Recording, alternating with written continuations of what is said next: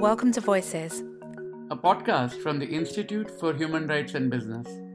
Here, we're seeking to elevate the range of perspectives on the role of business in the world and in people's everyday lives.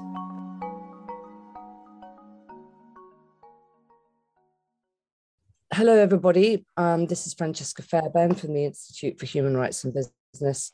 And I'm talking today to Mark Dickinson, who's General Secretary of the uh, Maritime Trade Union, Nautilus International. Um, we're talking to Mark today about the uh, updates to the Maritime Labour Convention. Uh, welcome, Mark. Hi, Francesca. Good to be here. Uh, Mark started his uh, maritime career at 16 he joined uh, the British Merchant Navy and has been a unionist on behalf of seafarers, both ITF and at Nautilus for several decades. In fact, you've been General Secretary at Nautilus for 13 years, I think. Is that right? Uh, first elected in 2009. That's right, when when the new union was created through the merger between the British Union, Dutch Union, and then later the Swiss Union. Yeah. And before that, you were, I believe, instrumental in the development of the Maritime Labour Convention um, from the very outset.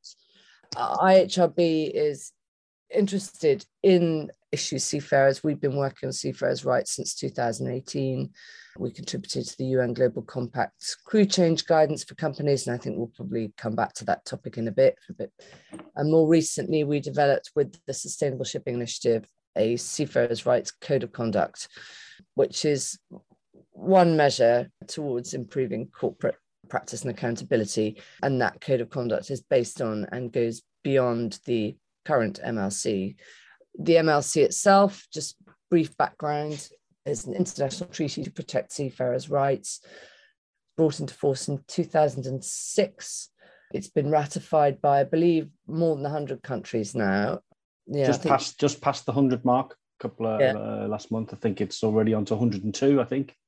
Fantastic. And um, it represents uh, over 90% of the world's fleet. Yeah. One of its provisions, I believe, is that the Special Tripartite Committee, which is government, ship owners, and seafarers representatives, that's right, meet periodically to review and update the convention. And the last meeting was in May 2022, so just passed, where a number of changes were agreed. Now, Mark, I believe you played a pivotal role in negotiating these changes. So I wonder if you could just firstly summarize the changes that you managed to push through. Yeah, uh, uh yeah, okay. So then that's right. The STC, the fourth session of the Special Tripartite Committee took place in May.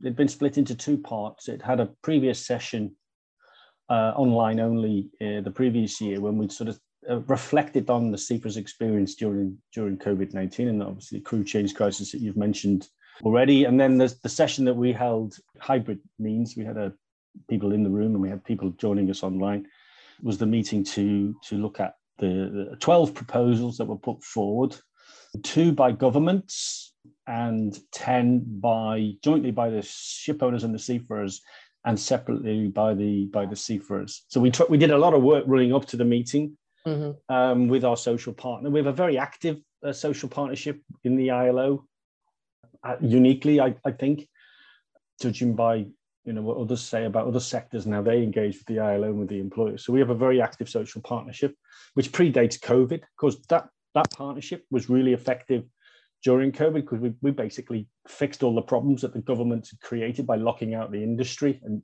again, mentioning the, you know, the due diligence in this in the supply chain that was really helpful that came out to try and put pressure on cargo owners, charterers to to uh, find solutions to the crew change crisis. But that that doesn't, you know, that partnership is is it's not it's not a walk in the park. It doesn't mean the the employees roll over uh, every time the, the unions just demand something. So we have to work at it, and it's a, it's still a tough set of negotiations. So um, we had we had five proposals that we put forward together. They covered uh, issues like making sure that um, personal protective equipment uh, was appropriate to, uh, well, particularly for women. This has been an issue that's been raised uh, on ships. You know, we've had motions at my own unions meetings about women standing there with examples of PPE that they've been given, which is a sort of one size fits all, uh, been supplied to the ship to fit a Scandinavian uh, eight foot 18 stone seafarer and everybody's expected to just wear this stuff. So uh, it sounds like a fairly minor issue, but actually in, in terms of implications and, and making the career accessible to women, it's really important. So that was a, that was the first one. Shipowners supported that. That went through fairly straightforward. Improving the food that's provided on board and also clarifying that fresh water needs to be provided free of charge because you know 2022 and seafarers are being charged for bottled water on ships you know because ships water isn't good enough you know so um, again, uh, we were able to improve uh, the existing language around that and clarify that, that this should be provided free of charge. Repatriation, so that's when seafarers get sent home at the end of their contracts. Uh, that's the, the sort of normal circumstance. But when, when ships are abandoned by ship owners, when the, this happens uh, all too frequently, and COVID again has created a new upswing in the in the in, in, numbers of cases of abandonment. I believe it's and it's third record year um, yeah. number of abandonments. Yeah. Yeah, so what, what what we've what we've been finding over the years, and this is our sort of practical experience, and this feeds into the MLC. The MLC can be updated, which is why the STC. That's what the STC is charged with doing, keeping the convention under review. Uh, again, pretty unique in ILO uh, circles for a convention to be amendable uh, relatively easily, if, if, if I may describe it like that. So we were able to make some improvements around the obligations of port states in particular to resolve abandoned ships and the suffering of the seafarers quickly, and to make sure that any seafarers joining subsequently a vessel that has been abandoned or where seafarers have been abandoned, that the port states make sure that the seafarers that are joining the vessel uh, have access to their rights under the convention, that so you don't create another crew that get abandoned and another crew, because port states often insist upon a minimum number of seafarers being retained on board an abandoned vessel for safety purposes to maintain the vessel as it sits there anchored or in the port. And this cre- can create a logjam in resolving crew changes quickly, getting seafarers home and back to their families and paid, of course. So that was an important change to the to the convention. Medical care, access to medical care promptly. Um, this was one of the issues that uh, you'll be familiar with in, in the work that you did during the crew change crisis lots of seafarers denied access to medical care because of this kind of overriding public health concern that uh, many countries sort of invoked to keep ships out, to keep crews from coming ashore uh, and, and, infecting uh, the local population or, or uh, vice versa. So this yeah. was this this created a lot of problems during the, uh, the, the the crew change crisis, and and perhaps that's of all the amendments I've mentioned so far, that's probably the first one you could say COVID yeah. You know, this is directly because of COVID that we brought this forward. So again, we had joint support and we got governments to to support that and also to repatriate, you know, when the when the sad and unfortunate circumstances where a seafarer dies at sea. You know, we had basically I can't really soft soap this one. That we had we had we had bodies in freezers with ship supplies uh, for months being pushed from pillar to post, you know, pretty shocking, but that's that's that's the reality. Um, for that that had been the experience and the reality, and we were able to tighten the language around that to make sure that uh, that the flag state or the port state or the, the, the, territory which the vessel first passes into, where they have a dead seafarer on board or where they uh, they need to repatriate the the body, that, that that's done so mm-hmm. uh, quickly, and there's an obligation there. I mean, you know, I think if I may just sort of segue into saying this at this point, many of the amendments that we discussed and agreed during SDCW, you know, strictly speaking, they shouldn't have been necessary, especially around the COVID experience. But unfortunately, the reality said we needed to tighten the language up and shine a light on what had happened and, and demand and seek changes just to make it absolutely crystal clear that these rights and obligations were there and they needed to be respected. And a global pandemic is no excuse yeah uh, you know so that that that's kind of that's you know that's the that's, that, that's the context in which many of the things that we brought forward. There was a there was a technical change we needed to make that the ship owners brought forward regarding the uh, financial security provisions that are contained within the uh, convention. If, if the ship owner needs to be identified on most if not all the mlc related uh, documentation Unfortunately, the way the industry is structured, there are other parties that uh, play a significant role and P&I clubs who provide the insurance, the financial security system. The predominant methodology is through P&I clubs.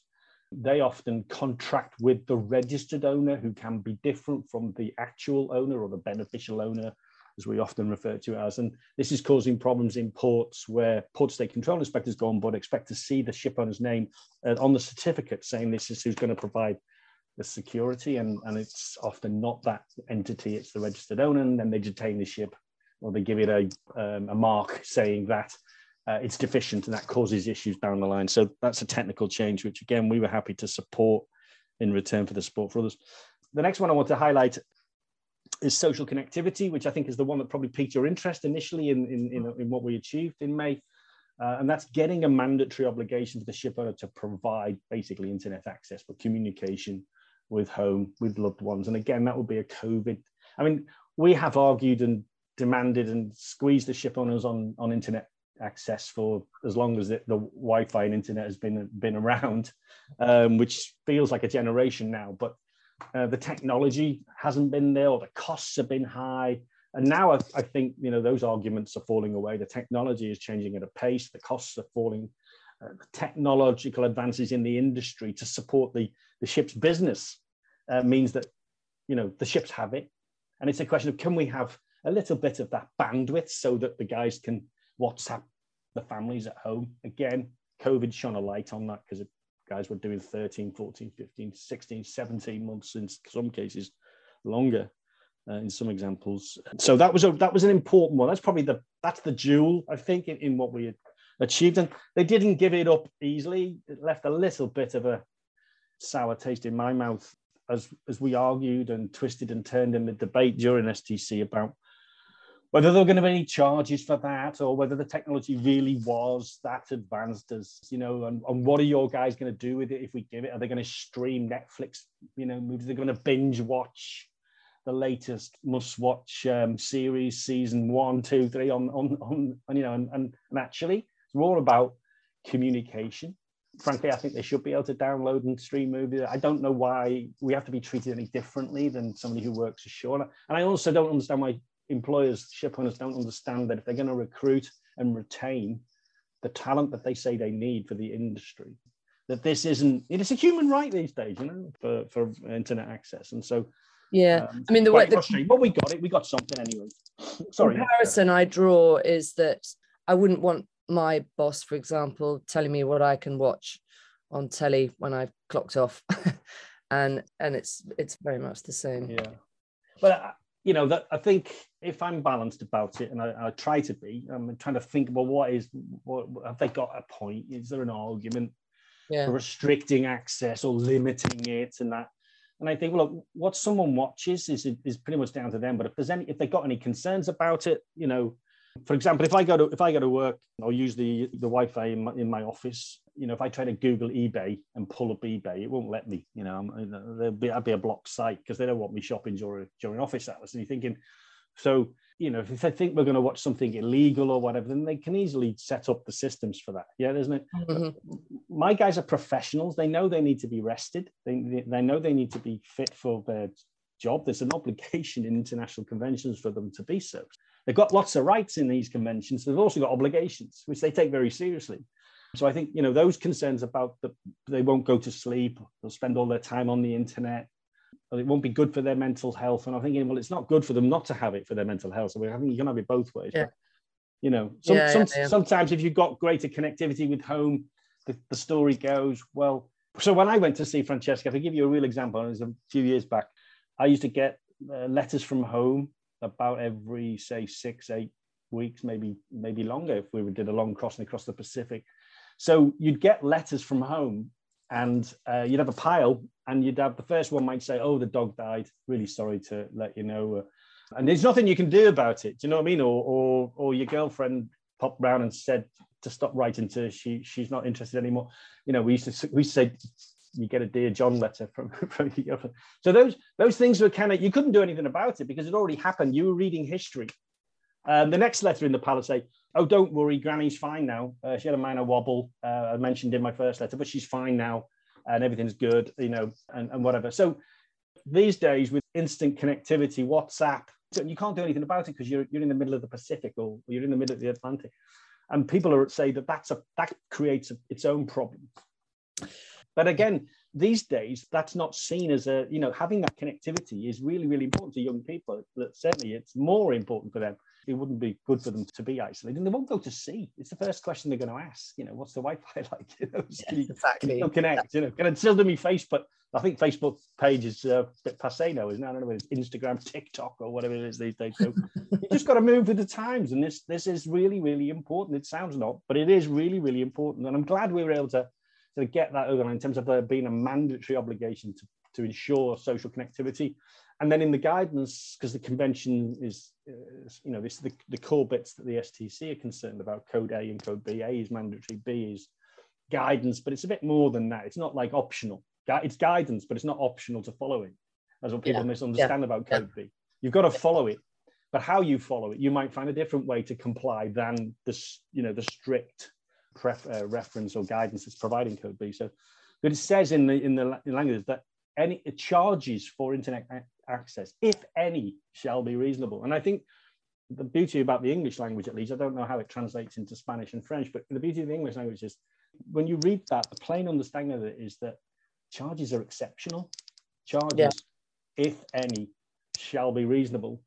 So I, I hope that good employers will, if they're not already doing it, let's be clear, there's an awful lot of good employers out there who Yeah. provided, and they also provided more in terms of bandwidth and, and data limits during COVID. That's that was their response, and I think once you do that, I would I would hope that they didn't row backwards. Yeah. You know, now that we're out or we're, we're you know crew change crisis isn't over, but it's certainly less of an issue than it was at its peak. So that was that's an important one, and of course also the port authorities are being encouraged to provide uh, Wi-Fi access in ports and anchorages as, as well. Uh, and I think if, if ship owners step up and provide coverage, and if they adopt best practice and they want to recruit the best, so that they want to be at the leading edge of this type of provision, then the port provision becomes less important because it's on the ship and that's where you're living and working for significant parts of your time. Sorry, Francesca, if I went on a bit bit long on that one, but um, a couple of areas now where we didn't agree, uh, we didn't reach uh, tripartite consensus, and the first one of that was we were trying to tighten up the liability that the ship owner has to protect the seafarers from any monetary loss because often the ship owner is not the employer. I mean, that's just the nature of, uh, I would say it's quite a precarious employment model in shipping for the majority of seafarers. They have a, say, let's, let's pick 20% of the labor market is Filipino, Filipino Yeah. seafarers. They would have an employer based in Manila. They'd be recruited through an agency. They'd sign a contract with that. It's regulated by the by the government agency POEA, Philippines Overseas Employment Agency.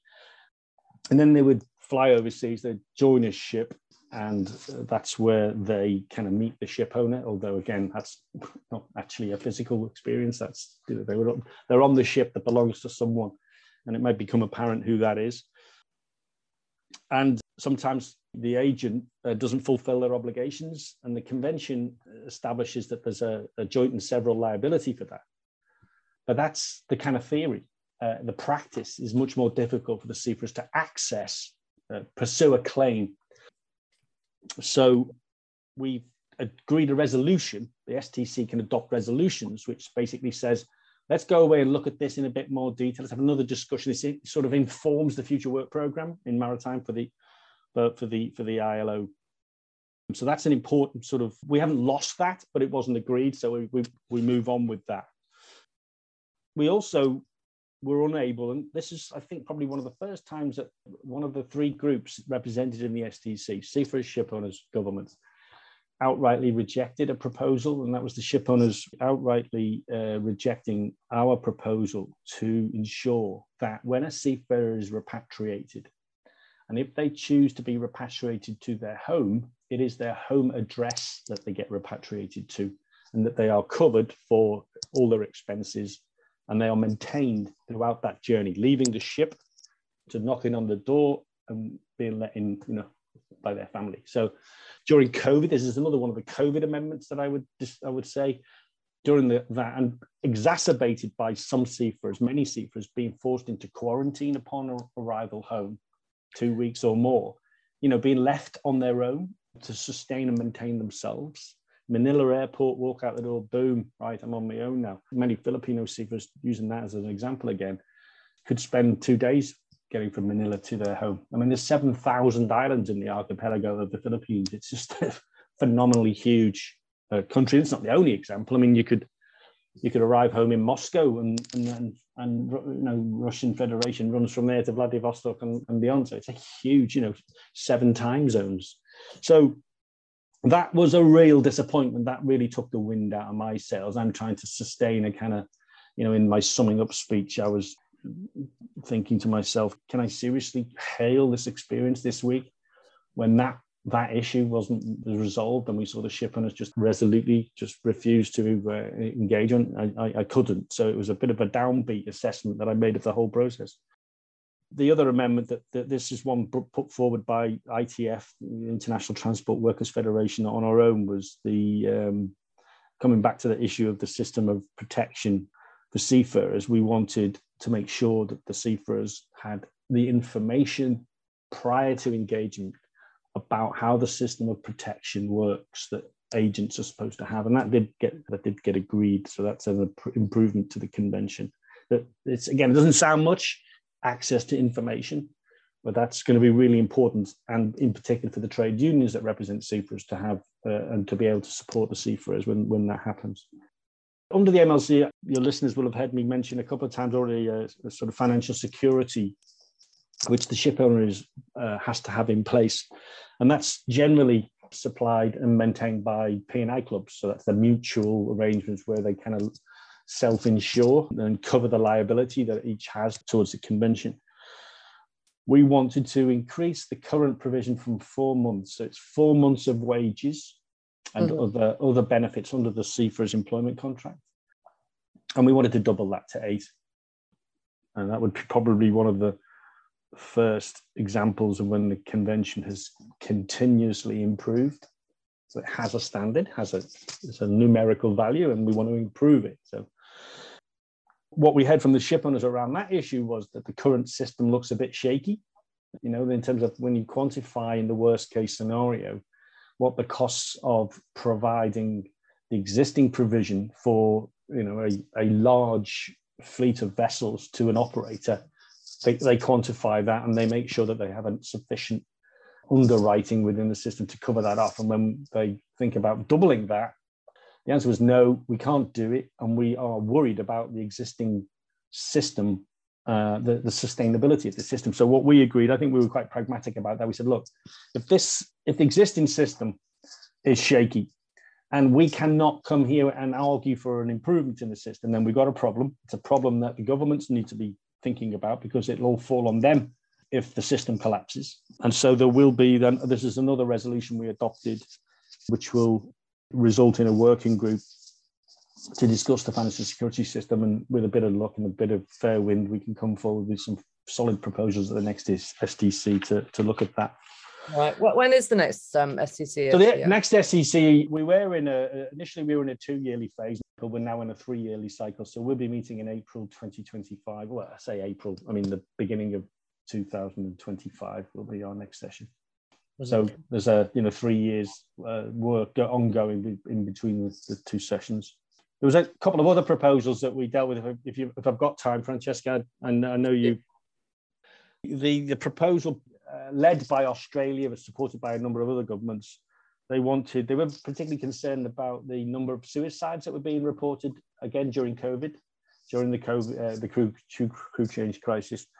And although there was a few concerns about that, about the taxonomy of how that database and the recording the deaths and that, and who would be the, the who would hold the database, that was all resolved. And we've got a, a broad provision for the ILO to well, call on member states to report, make sure they're investigated, all deaths at sea are investigated and reported centrally into the ILO. So that, that went forward.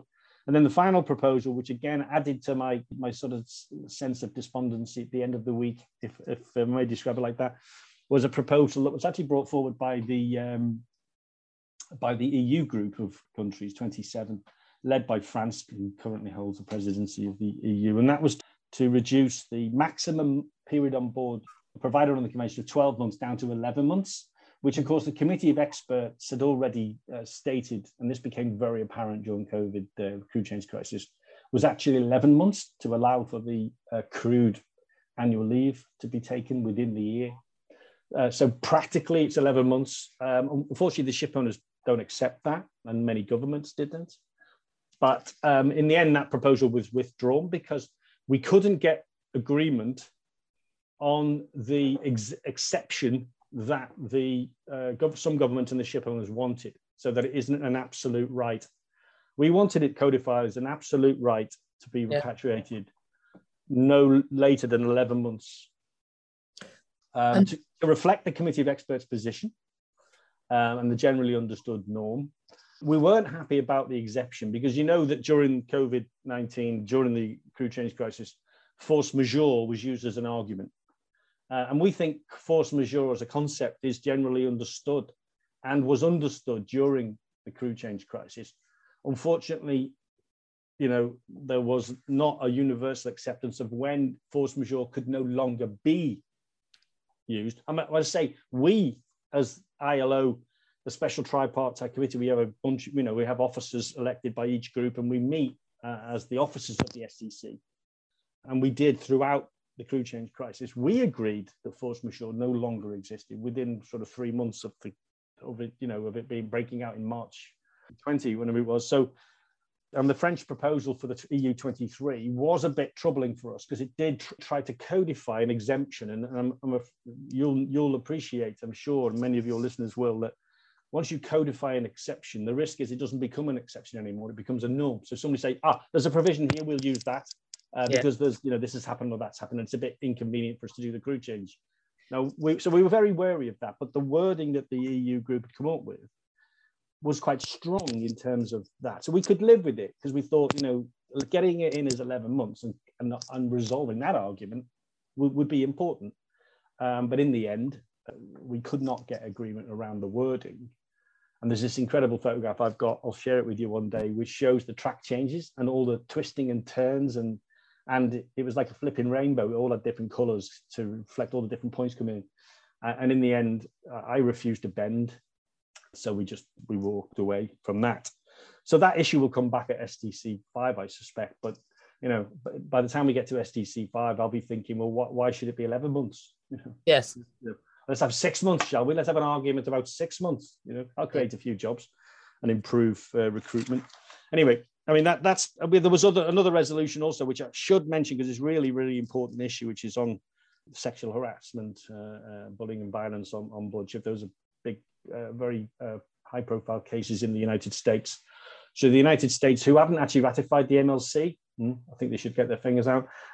Sorry to make that political point, but um, they brought forward this issue, and the, the resolution essentially said that this should be picked up by the ILO and the IMO, International Maritime Organization, and there should be joint activity on that, which we were absolutely 100% behind. That ship owners were behind, all the governments got behind that. And that's again another piece of work that will now go forward and will inform, no doubt, what the ILO and the IMO will do on this issue for maritime going forward. So, really important. And probably after all of that, uh, you know, after the month or so that's passed, perhaps I was uh, rather harsh on the whole on the whole process uh, in my summing up. But I think one of the questions you wanted to ask me, if I could kind of jump in and just carry on, is Please what's what's missing. Um, and I, I think you know, the, as as the Seafarers Group and as the spokesperson, we work continuously on the MLC, and we have a we had a short, medium, and long term strategy developed over the past two to three years. What we brought forward at STC four was our immediate priorities, thinking about COVID uh, and the crew change crisis.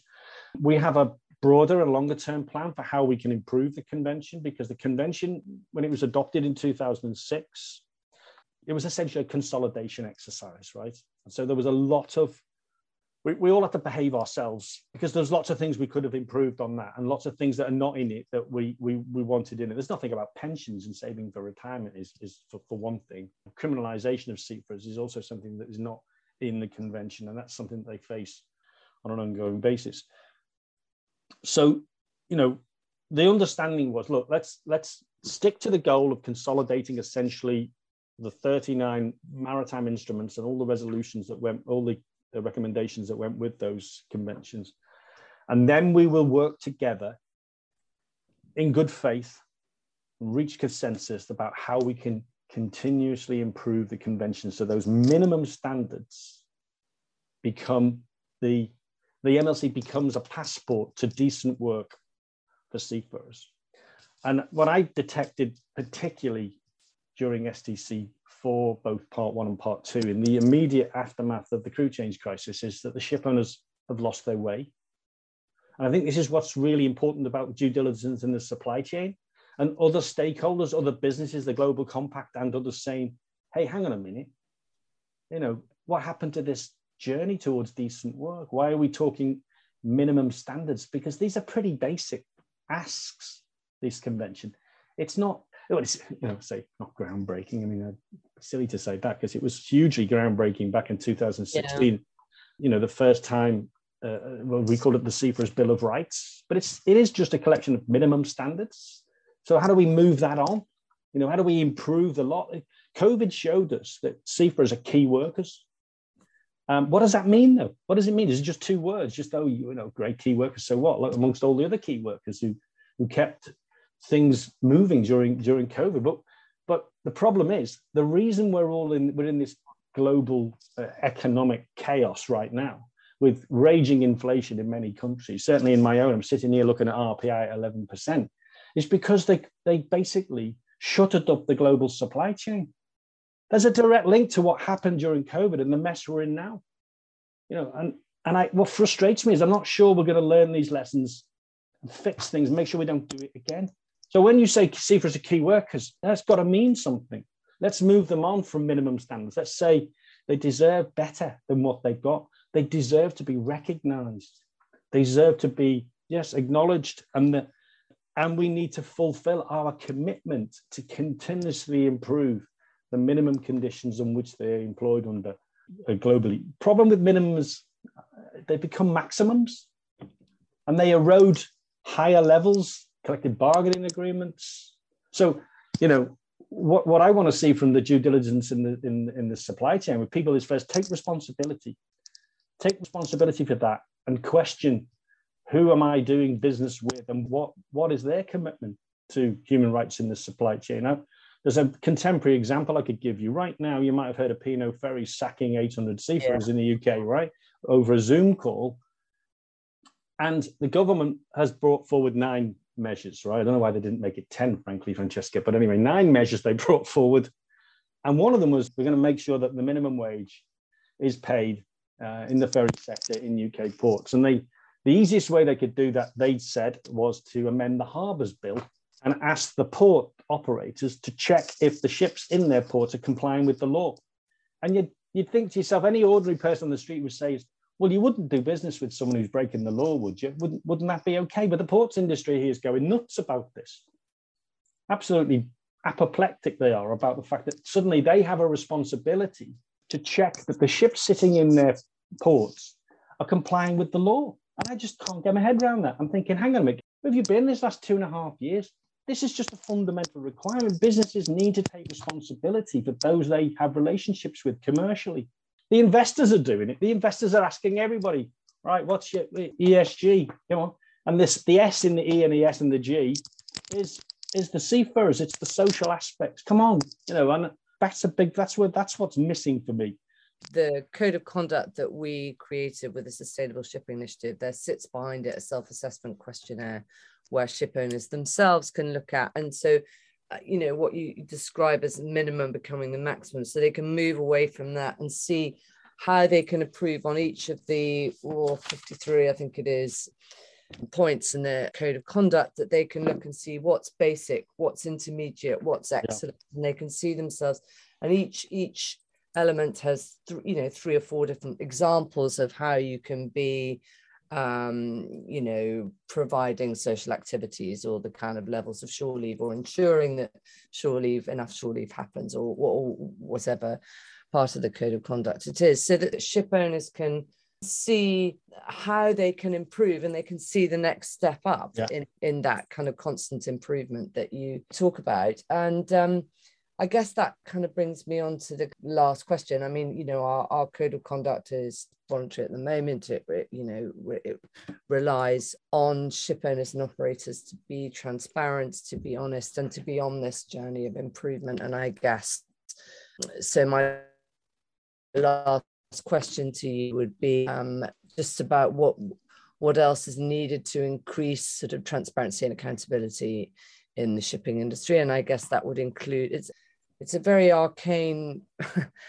employment model you know ship owners uh, uh, sorry seafarers as, as as of course you know mark um, might be from one country um, employed by a uh, crewing agency for a ship owner based in Switzerland for a ship that's flagged for convenience in another country and they might be on international waters for large majority of their time. So finding out who's responsible, should they be seeking remedy, for example, for an issue is, is very difficult. And obviously that's where unions are so important and collective bargaining agreements are ensured aboard ships that are flagged under countries of convenience. But I wonder just finally where you see the, the next big opportunity or push or need for um, accountability will come from in the shipping industry? Well, that's a, that. I mean, that that is um, it's a big question, and yeah. I, I, uh, what STC four was in two parts. I think I mentioned that earlier. In part yeah. one, we adopted important resolution, which kind of reflected on the experience during, during the COVID nineteen pandemic and the crew change crisis, and it's a lot of lot of stuff in there and it recalls a lot of very good work the ilo governing body resolution the un general assembly uh, everybody who everybody had, had said lots yeah. of very well-meaning things about shipping and seafarers and their importance but there was one sentence in there that said summarize it it said that the stc called upon the ilo governing body the ilo the ilo secretary general to invite the governing body to write to the un uh, Secretary General, calling on him to convene an ad hoc interagency task force to understand, these are my words now, what happened and what went wrong. Why did we get in this mess? And my hope for that is a no uh, real, um, you know, I'm not, I'm not uh, naive, but I, my hope was that the fact that the industry is so invisible uh, there is lack of transparency. The fact that there is precarious employment, the fact that the ship owners come from one group of countries, register their ships in another bunch, bunch that usually the OECD gets very excited about because they're also tax havens and you know uh, they have no enforcement. They can't flags enforce right flags flags of convenience, absolutely. And the crew come from another set of countries, and and then we wonder why we get in these messes because actually no one gives a monkeys you know, frankly, bluntly, no one cares. So that you know, the the American ship owners who found themselves in difficulties, who went to the U, the U.S. government and said, "Help us," and they got told, "Well, why are you in Panama? You don't employ Americans. You're not based here. Yeah. You don't pay tax here. What do you want from me? You know, sling your hook." I think the UK government gave British ship owners a slightly uh, better hearing uh, in terms of you know supporting their, their companies. But this is essentially the problem. We've got deregulation writ large. We've got a you know no accountability, and the ship owners are even starting to realise this. I mean, there was a guy who um, I think he's the boss of Euronav. You know, kind of fessed up and said to this international conference very early on in the crew change crisis, guys, we brought it upon ourselves. We've hidden away in tax havens. We've not wanted to be regulated. We don't want to be taxed. And now, when we need help, who do we turn to? What's the point of a Panamanian ship, a ship owner who bases these ships in Panama, turn into the Panamanian government and say, sort out the crew change crisis? Because they can't. They can't do anything. No one listens to them. They're not important. They don't have a navy. They don't have embassies in every port. There's just nothing they can do. You know, it's just you know, you'd think, holy cow, you wouldn't create a system like this if you'd thought about it. So, yeah. how do we put all that back together? Well, we've got to shine a light on it. We've got to be open. We've got to have that conversation. We need to put these pieces back together. So, we've got this transparent, accountable. I think ESG is the answer. I think investors, I think those who, like Unilever or, or, or whoever, um, in the Global Compact who say, guys, we're the facilitators of this because we we put our cargoes on these ships. We've got to ask this question: Is this good for the world? Is this good for the environment? Is this good? I what I care about is is this good for the seafarers? I, I think um, also there are banks that you know there are there is a kind of group of leading banks who are looking very closely at the ships that they are investing in. They right? won't finance them. You're absolutely right. Yeah. So yeah. I think that's a re- this is that I'm a very optimistic person. Hopefully, I, I I haven't persuaded you otherwise during this interview, but I'm very very hopeful that what you've just highlighted, the banks, the big multinationals are, are starting to have, they are, it's clear they are. They're yeah. asking these questions. We cannot invest in these dirty ships. We want environmentally friendly ships. We can't invest in ships who don't treat their, uh, with in ship owners who don't treat their crews appropriately. And this then becomes, you know, uh, an active and live conversation. Ship owners start asking themselves, well, why am I hiding in the Cayman Islands? Why don't I go back to the UK? Why am I in Panama, Liberia, Marshall Why don't I go back to the States? Those governments need to be prepared to have a conversation with those ship owners and say, what do you need from us to run your business? They're not going to come back if you're going to say, oh, by the way, here's 16 tons of regulation that you're now going to comply with.